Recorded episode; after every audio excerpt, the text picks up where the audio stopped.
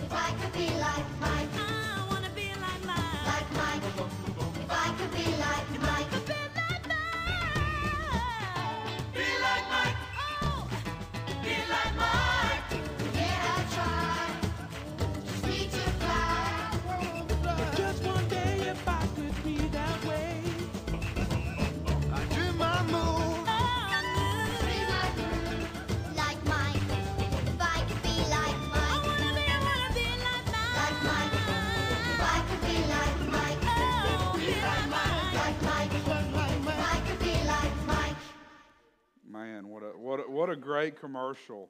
For the adults in here, it's like nostalgia of going back to the '90s, and uh, yes, it's cringy. This was pre-Space Jam. It did a little bit.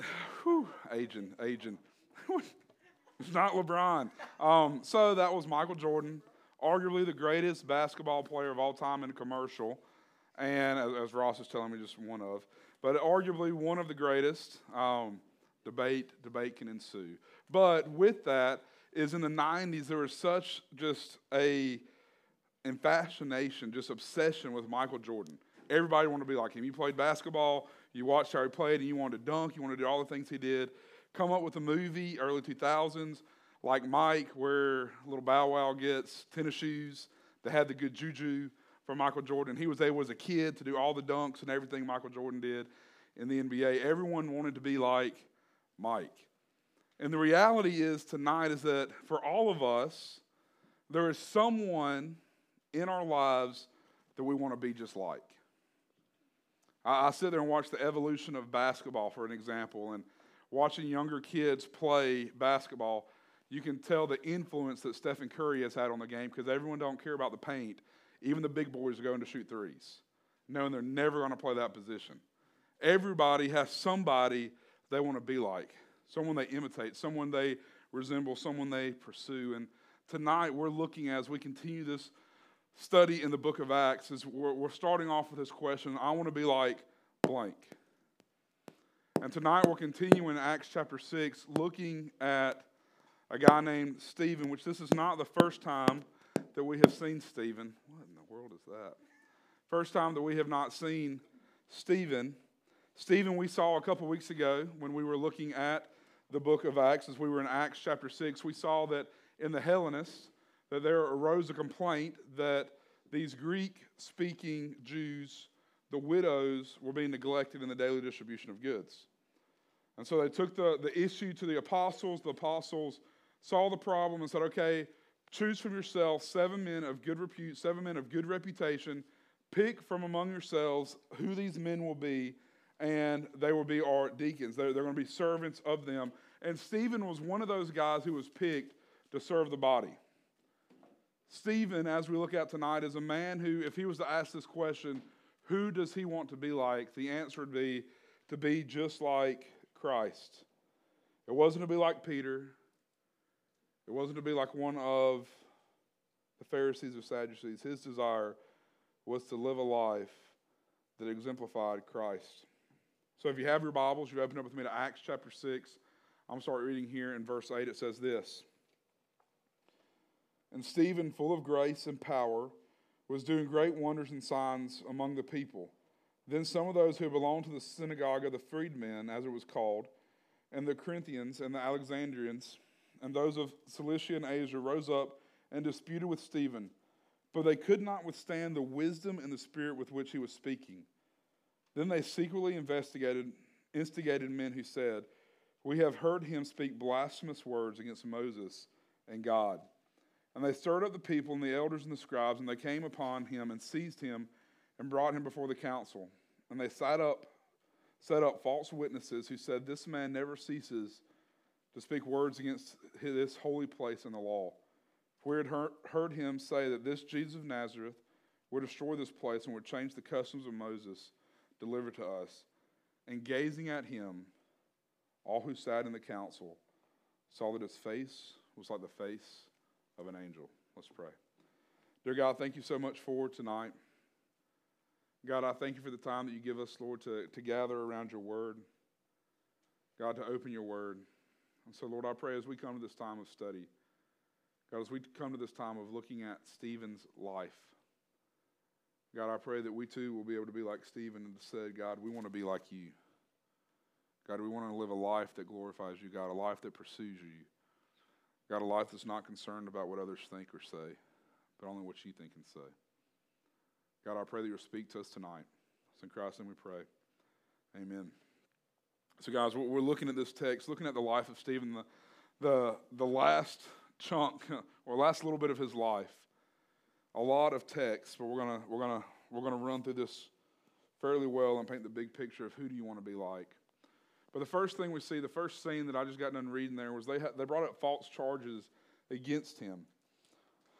This first section that they bring these false charges, they come up to Stephen, a man who rose up in the text says in verse 1, it says, full of grace and power, was doing great wonders and signs among the people.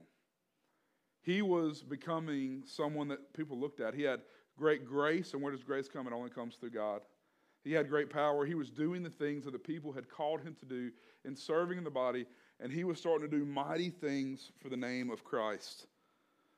And then all of a sudden, these freedmen of the synagogue, and these would have been the, the Greek speaking Jews, who already was an outcast, who already was frustrated. Like the city of Jerusalem, they did not like Greek speaking Jews. They didn't like the Hellenists. That's why they felt, when we looked last time, that's why they kind of felt like they'd been shunned and kind of left out.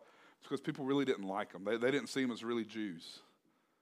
They, they, they weren't from Jerusalem. They didn't speak the language. They weren't of the people. And so we come here and they already know that they have a target on their back. And they see this guy that's already talking and already speaking these things about Christ, and they're going, We got to get rid of this guy. Like, all he's going to do is cause people to not to like us more. He's going to do is cause people to come after us already. And he sits there and comes through, and they come up and they start to speak against him. All these people, says they rose up and disputed with Stephen. And then it says this But they could not withstand the wisdom and the spirit which he was speaking.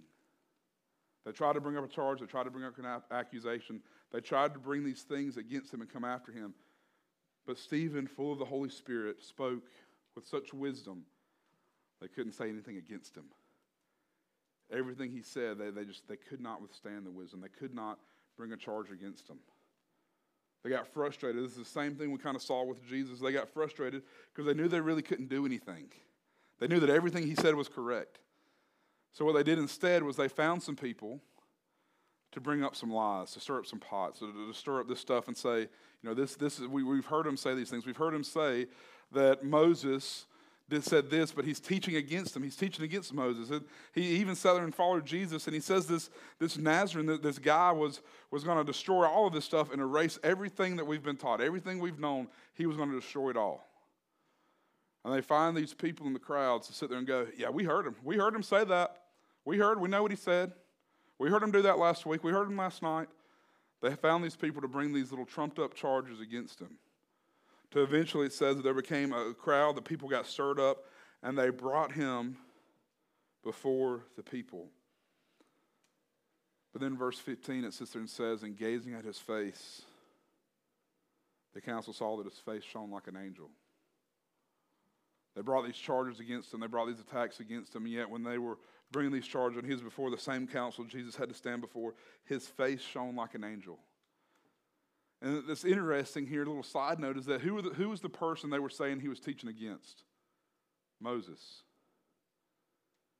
If we sit there and we jump to Acts, Exodus chapter 34, the sister said this when Moses came down from the mountain of Sinai with two tablets of the testimony, the Ten Commandments in his hands. As he came down from the mountain, Moses did not know that the skin of his face shone because he had not because he had been talking with God. When Moses came down from the mountain, his face shone. And I think it's so interesting that they're bringing these charges that he speaks against Moses, and just as Moses' face shone because he'd been with God, Stephen's face had shone because he'd been with God. He was speaking in the fullness of the Spirit. So they bring these trumped up charges against him, these false claims. And the question is this can people look at you and see that you're different than them? Believers look different. That doesn't mean everyone walks around with a little holy glow walking around everywhere they go. But they can see a peace around your face that oftentimes you don't see in society today. Do people see those differences? They brought these false charges against Stephen. And then the second thing we see is Stephen starts his defense. Stephen starts to speak out against them. Stephen starts to tell them, this is what is going on. This is actually the reality of the matter here. Stephen stands before the same people that Jesus stood before, and he gives a beautiful defense of who Christ is. And the reality is, he gives them a history lesson. The first little bit of history we see is I see he gives them a history lesson on who Abraham really is. We go to chapter 7, verses 1 and following. He sits there and says, Brothers and fathers, hear me. The God of glory appeared to our fathers Abraham when he was in Mesopotamia before he lived in Haran, and said to him, Go out from your land and your, from your kindred and go into the land that I will show you. Then we went out from the land of the Chaldeans and laid in Haran, and his father died. God moved him from there into the land in which you are now living. Yet he gave him no inheritance in it, not even a foot's length, but promised to give it to him as a possession to his offspring after him, though he had no child. And God spoke to this effect that his offspring would be sojourners in a land belonging to others, who would enslave them and afflict them with 400 years. But I will judge the nation that they serve, said God. And after that, they shall come out and worship me in this place. And he gave him a covenant of circumcision. And Abraham became the father of Isaac, and, circumcis- and circumcised him on the eighth day. And Isaac became the father of Jacob, and Jacob of the 12 patriarchs. So he lays out the first history of Abraham. It's like, oh, you know, we're, we're children of Abraham. We're children of Abraham's descendants. This land that we're sitting in and we're having this debate in today, yeah, you know who gave it to him? This was the covenant of promise that he gave Abraham. That though he didn't get to live here, he didn't get to own possession of this, that his descendants would come. And he made this promise that his descendants would own this land before he even had a child. And late in his years, he gave and had a son, Isaac. Isaac become the father of Jacob, and Jacob the father of the patriarchs. We want to talk about history. Y'all want to tell me that I don't know anything about Moses, that I'm changing his teachings. Let's have a little talk about history today. So he starts all the way at the beginning, goes to Abraham. And he says, You know what? We're not even going to talk about Abraham. Let's keep going. He says, Not only Abraham, let's talk about Joseph. We want to talk about history. I don't know, I don't know the history of our people. Let's talk about Joseph. Joseph had dreams. Joseph had dreams that he was going to be standing up high and his brothers would bow down to him. He tells his brothers, what does his brothers do? They get jealous. They get jealous and mad and they go and sell him off into slavery. Where do they end up in slavery? Egypt. He gets to Egypt. What happens? He rises up in the house of Potiphar to the point where he is big man in Potiphar's house. Potiphar's wife says, Ooh, he's kind of cute. Potiphar's wife tries to do stuff with him. He flees. Potiphar's wife flies on him. And what happens to him? Going to jail. He gets in jail. Finally, out in jail, he starts to interpret dreams of two of the people that are in there with him. Eventually, Pharaoh starts to have dreams of this famine that is to come, and he has no way to interpret it. And one of them says, like, there was a guy that I knew one time in my life that can interpret dreams. Well, what was his name? Oh, Joseph. Oh, yeah, yeah, he's, he's down in the cave in jail. I think he can come help you. So they grab him. Joseph comes up and is like, let me tell you what's going to happen. There's going to be seven years of harvest and seven years of famine. We need to plan for this. Pharaoh goes, man, you're wise. You're, you're wisdom. He makes him second in charge. They plan. All these things happen. Famine hits. Who shows up on the doorstep? Joseph's family. There's the whole scene of him conversing with his brothers, goes and tricks them a little bit and tries to manipulate the scene a little bit to make them feel guilty. And then eventually he reveals himself to them. And when he reveals himself to them, he says, What you meant for harm, God meant for good. You wanted to get rid of me? But let me tell you something. God had a plan for you. He says, Go bring my dad and bring the whole family, come in. We're going to provide for you. Joseph was the man. Joseph saved all of Egypt, and Joseph saved all of his family. They come to Egypt, and it sits there and says there was a, there was a Pharaoh who did not know Joseph. So he leaves from Joseph talking about the people and says, All right, let's enter next scene. Let's go to Moses. He gets to Moses, and he says, You want to talk about Moses? Where there's the Pharaoh that didn't remember him, the Israelites grew in such large number that it scared them. So they killed all the, the male children from this age to this age, killed them all. Moses' parents hid him in a basket, went down the river. Where does he end up? Pharaoh's house. Long story short, he flees, goes to the wilderness. God starts to speak to him through the burning bush. You're going back to redeem my people, sends him back to redeem his people, frees his people through God's hand out of Egypt, goes into the land, sits there, and has the big mountaintop experience with God where God gives him the Ten Commandments. His face shines, comes down, and what do the people choose? They choose, they say, man, it's better for us to stay in Egypt. They start to build a golden calf because they start to worship other things rather than the God. They'd lost focus on him. He said, Y'all want to talk about Moses? Moses was great. Moses did all these great things and led these people out. But Moses also sat there and said, The man led him out of performing wonders and signs in Egypt and said, This is, verse 37, this is the Moses who said to the Israelites, God will raise up for you a prophet like me from your brothers. This is the one who in the congregation in the wilderness with the angels spoke to me at Mount Sinai, and with our fathers who received living oracles to give to us. Moses spoke of the one who was to come. He spoke of Christ. And he doesn't finish his history lesson there. He says, We'll go further. He goes to meeting with the place of God, the meeting place of God. Moses, they had the tent, they get the tabernacle. Eventually, we go on down the patriarchs and we, we end up having David. We go from David and we have Solomon. And what do they do? They build a temple, the place of where they're supposed to worship God and follow after him. And we pick up here in verse 39. Said, we'll go back before. We're sitting here in verse 48. It says this Yet the Most High does not dwell in houses made by hands, as the prophet says. Heaven is my throne and earth is my footstool. What kind of house will you build for me, says the Lord? Or what is the place of my rest? Did not my hand make all these things? He, he tells them, You've gotten focused on the temple. You've gotten focused on the building, the place, and the way of worship, but you've missed who it is we're supposed to be worshiping. The temple and the tabernacle were foreshadowings of God dwelling with his people. That's all they were. Every time you saw the, the building of the tabernacle, the building of the temple, God's presence fell, and it was him dwelling with his people in worship. The real temple came. And that's when he sits there and shifts into verse 50.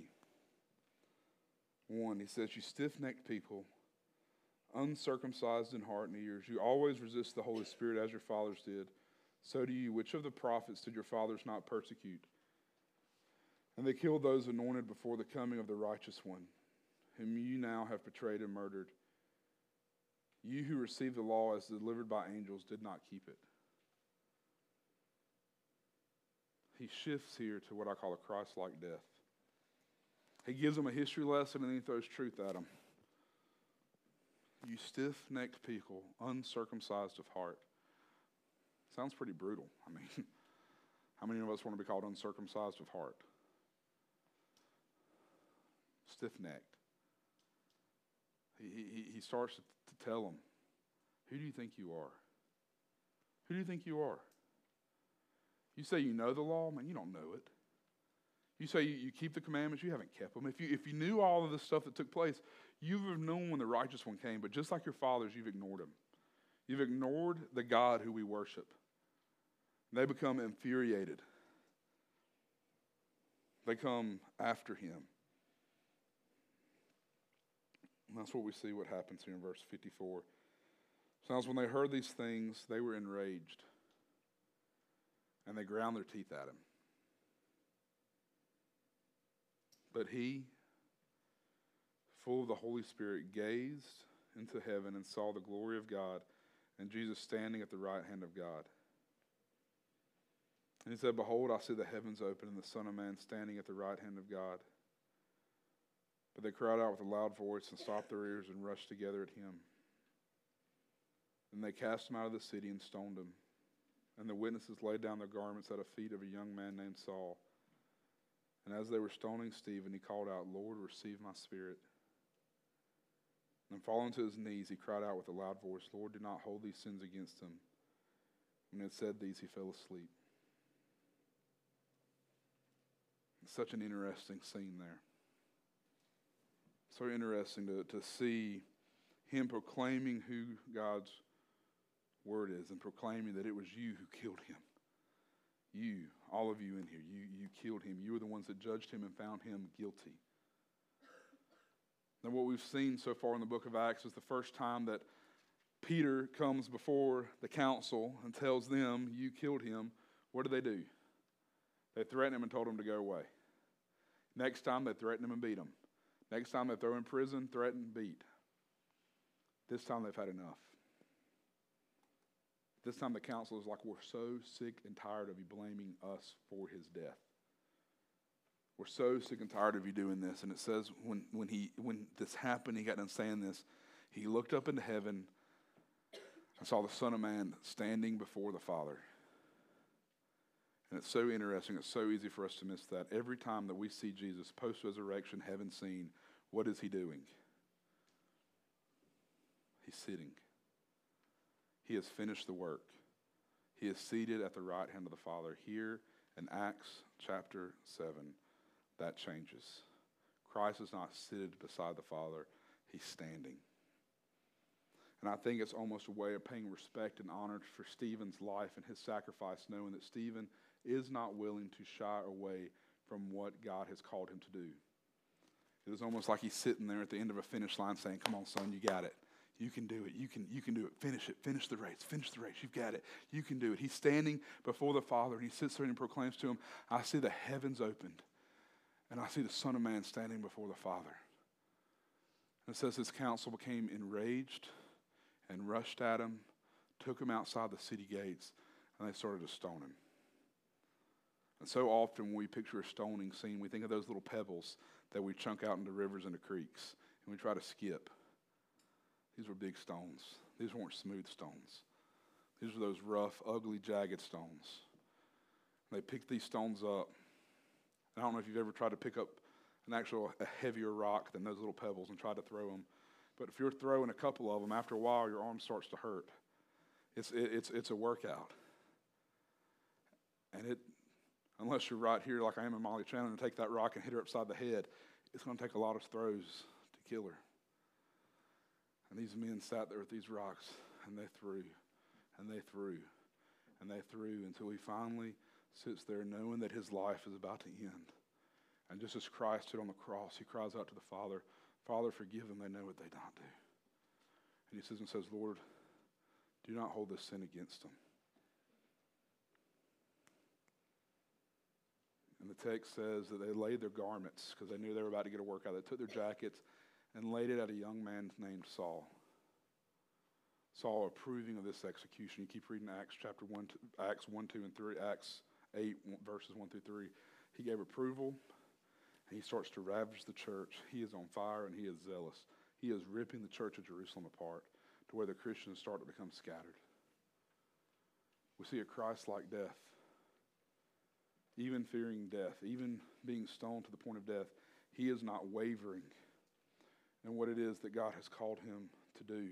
He stands firm and proclaims the truths of who God is to them. And one day we too will stand before the Father. One day we have to ask ourselves, how we how will we die? Will we die emulating the culture? Will we die representing and living the way the culture has us, or will we die being like Christ? No, we may not die the exact same way Stephen died. We might not sit there before a council and have stones thrown at us to the point till we die. But one day we will die. Every one of us that is in here, we will die. The text says that he fell asleep, and that's just a nice poetic way of saying he died. But really, what it is is that his death was like sleep. Because the moment his eyes closed and he breathed his last, he woke up in eternity, and it was like a nap. There and there. Death is coming for all of us. How will we live this life?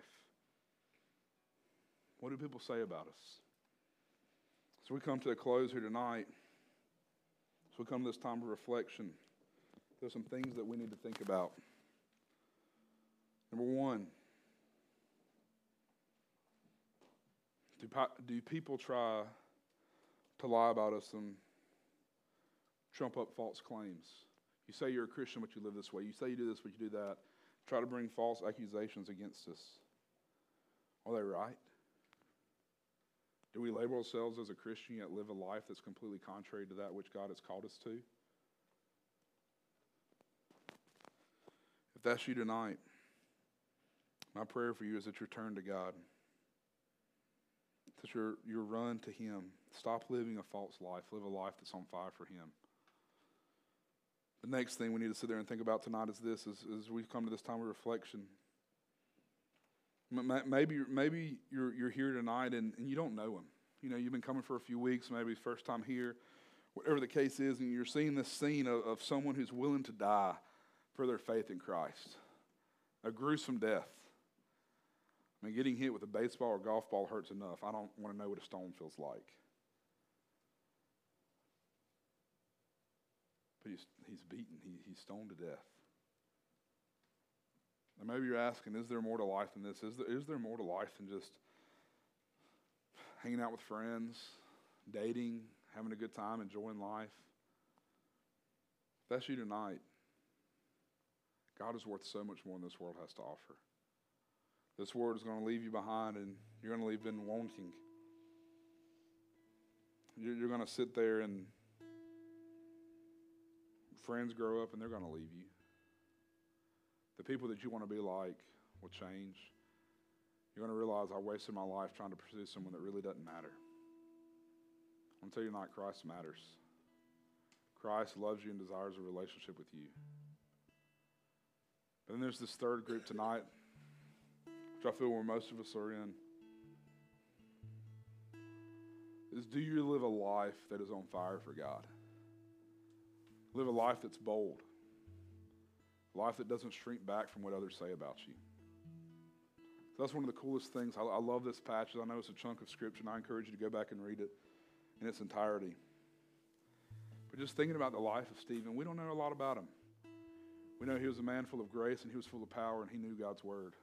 How well do you know it? Like if the world came at you and, and brought charges against you and, and said, you know, you said this, but you're really doing this or whatever, do you know enough of God's word to defend it? How well do you actually know His Word? But, but I, I want to challenge you with this. Be bold like Stephen to where it doesn't matter if you lose friends. It doesn't matter if, if, if you lose people you think are important. Because the reality is, as you grow up and you graduate, you go off to college, the people that you think are important in your life today probably aren't going to be that important 10 years from now. But you know who's still going to be there 10 years from now? God.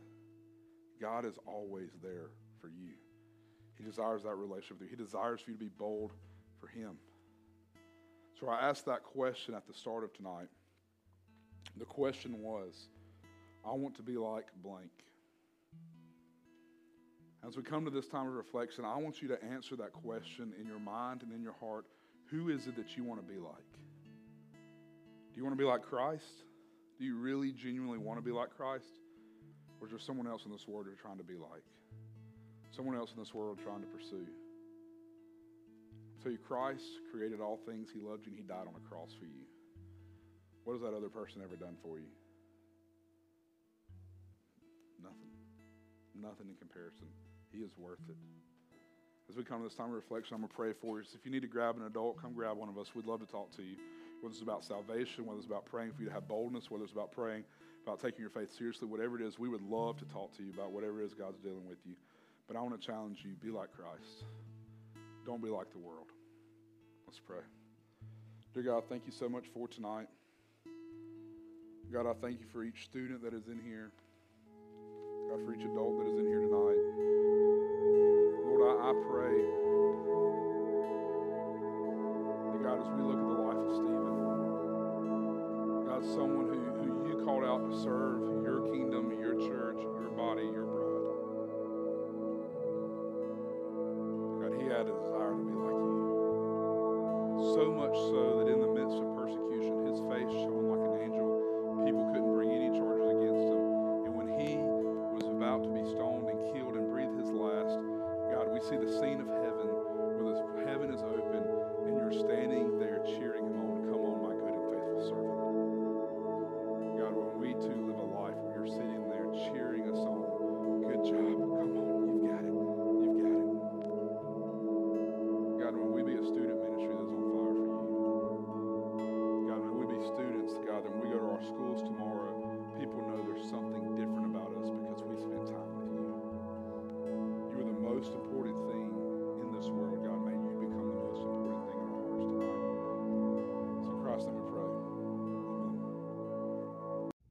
Amen. Guys, I hope you have enjoyed playing back what we dove into last night as we looked at I want to be like who? And the question, the the prayer, the hope is that all of us say we want to be like Christ. We want to be just like Stephen, living a life where we know God's word, where we know what it is God has called us to be, and we speak boldly, even the the fear of death, as Stephen did, proclaim the truths of who God is. So, some follow up questions to to ask yourself today is this one: Who do you want to be like? Uh, Who is it in your life that you want to be like? And think about that. Is this person a godly person? Is this person Christ Himself? Or is this person someone that will take you away from God? And my prayer is that if it is not Christ, that you are desired to live a life that glorifies Him. The second question for us to think about today is not only who do we want to be like, but how, how well do we know the Bible? We see Stephen is brought up on some trumped up charges, and they come to him and they address the issue with him. And Stephen defends it, defends himself by teaching them God's word as he looked at Joseph and Abraham and Moses and the patriarchs and looked at David and Solomon and the building of the temple. He pointed them back to the Bible. And so the question is if people come at you and people were to attack you, how well do you know the Bible? Do you know it well enough to be able to defend it and teach your beliefs and opinions from it, from the Word of God? And the last challenge that I want to leave you with tonight is this. Not only should we ask the question of who do we want to be like, not only should we ask the question of how well do we know God's Word, but the third thing is, are we living a life where others see Christ in us? That see that we're different and living a life that looks different than what culture pushes down our throats. Not behavior modification, not trying to do a list of do's and don'ts because that's what we've been taught in church, but genuinely and truly living a life that is distinctly different because we have a relationship and are falling in love and pursuing the things of God. Guys, thank y'all for taking time to listen to this today. I, I pray that you're on those three questions this week. And I pray that you will spend time with God, spend time in His Word, and may others see Christ through you. I hope that y'all have a great, great day, and God bless.